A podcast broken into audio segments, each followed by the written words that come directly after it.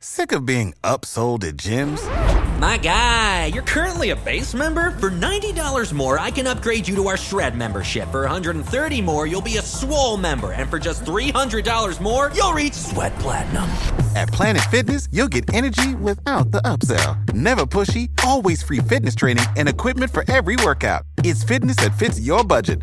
Join Planet Fitness for just $1 down and $10 a month. Cancel anytime. Deal ends Friday, May 10th. See Home Club for details. What's the easiest choice you can make? Window instead of middle seat? Picking a vendor who sends a great gift basket? Outsourcing business tasks you hate? What about selling with Shopify?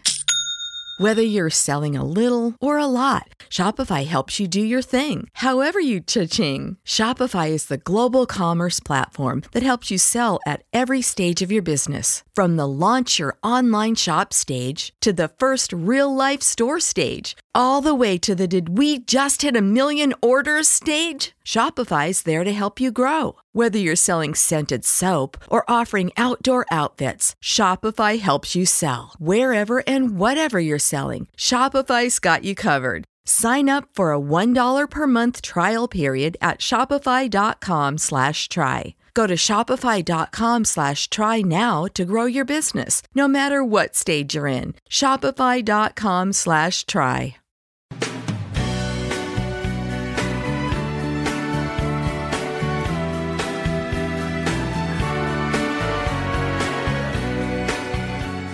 La sindrome di Nomaru e Antonio Moscatello presentano Tankacast, aneddoti nipponici per acchiappi targetizzati.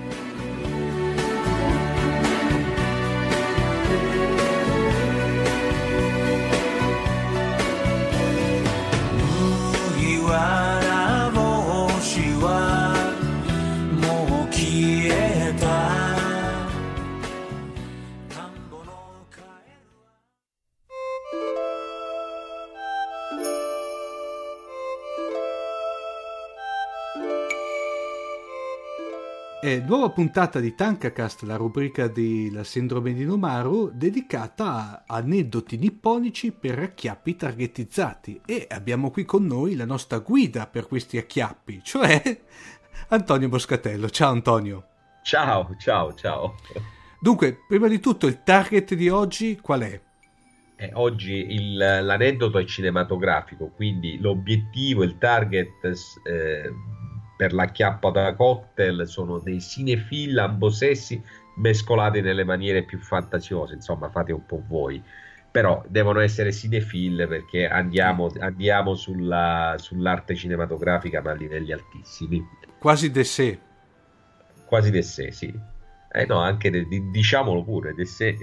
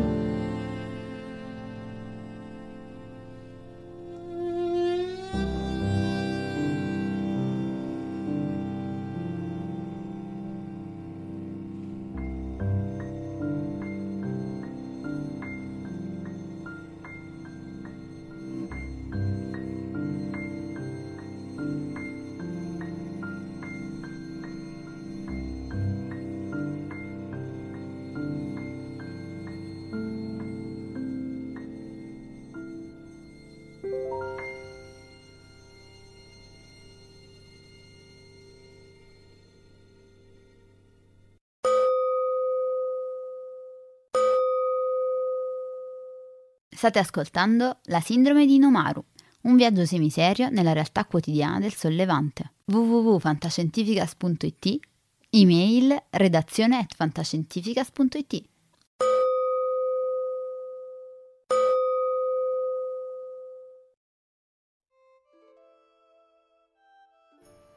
Il periodo tra gli ultimi giorni del 1997 e il 1998 fu di merda per il cinema giapponese. In fila morirono prima Toshiro Mifune, poi Akira Kurosawa, due monumenti che per la prima parte della loro carriera, ma soprattutto per l'immaginario collettivo, erano stati e sono rimasti inseparabili, un po' come Fellini e Mastroianni. Eppure anche tra loro c'è stato un periodo di lite, di ostilità, di incomprensioni, un periodo piuttosto lungo, durato quasi 30 anni. Ma andiamo per ordine. Mifune venne sostanzialmente scoperto da Kurosawa in un provino finito male per quello che all'epoca non era neanche un attore ma un cameraman. Non, non so chi fosse il regista così coglione da non ingaggiare un talento come lui, ma la fortuna volle che al provino assistesse anche Kurosawa che lo prese al volo. Gli fece fare nel 1948 l'angelo ubriaco come coprotagonista, ma la sua interpretazione eclissò quella di chiunque altro. Diventò così il protagonista di alcuni dei grandi capolavori di Kurosawa, in primis Rashomon, con il quale il sodalizio vinse il Leone d'Oro a Venezia e poi l'Oscar come miglior film straniero. Ma poi anche I Sette Samurai, L'Idiota, Il Trono di Sangue, Yojimbo, La sfida del samurai, con il quale Mifune vinse la Coppa Volpi a Venezia come miglior attore. Mifune diventò così una star internazionale. Mizoguchi, Nagaki, Kinoshita, tutti i grandi nomi del cinema nipponico lo cercavano. Così anche i grandi registi all'estero, a Hollywood. Quella faccia non poteva non far gola ai cineasti di tutto il mondo, ma Kurosawa, che un po' dittatore era, su Mifune vantava una primogenitura e intendeva esercitarla. Si arrivò così a Barbarossa. Il regista gli impose di recitarvi facendolo incazzare come una faina perché, non, perché gli faceva perdere remunerativi ingaggi. Aveva, Mifune, una vita bella costosa, amava, amava vivere bene e eh, non è che eh, la, Kurosawa, la produzione di Kurosawa pagasse più, per esempio, di Hollywood. Quindi lui, controvoglia, recitò in Barbarossa. Lo fece contro voglia, ma lo fece. E lo fece così bene da prendersi la seconda Coppa Volpi. Ma a Kurosawa la cosa comunque non andò a genio. Accusò Mifune di aver recitato sottotono e si spaccò il sodalizio.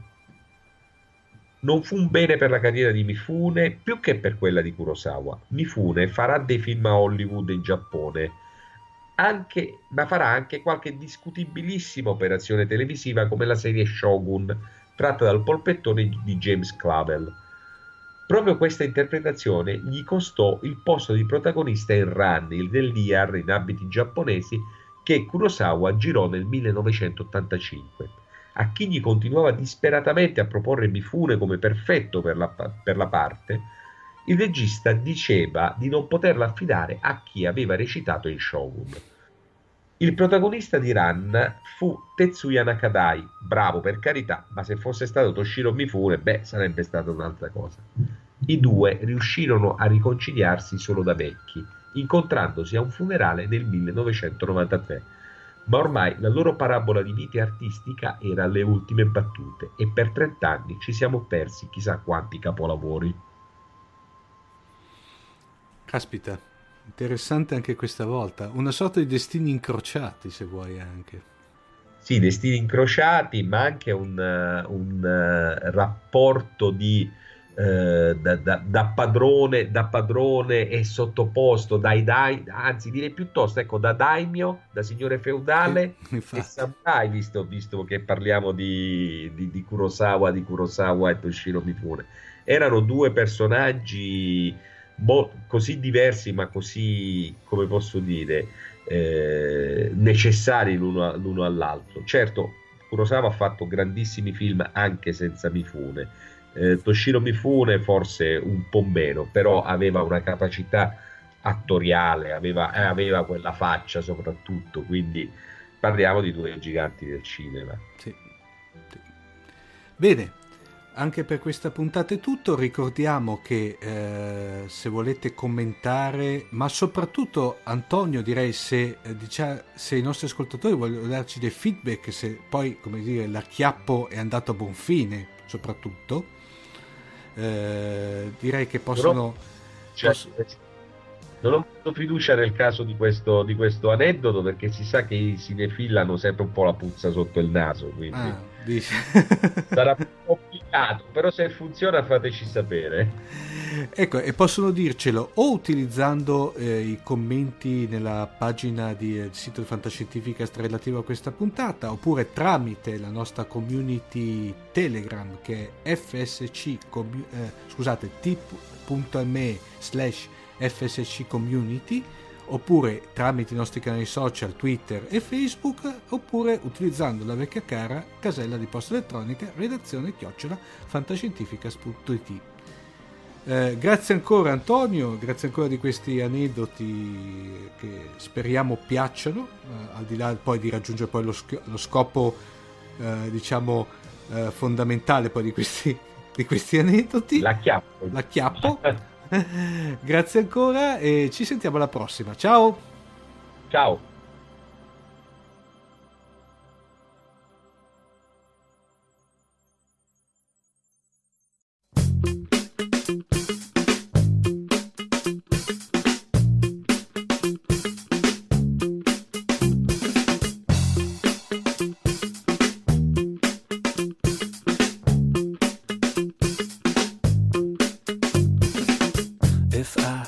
to swim with my Walkman on it. Then I would swim with it on synchronized swimming.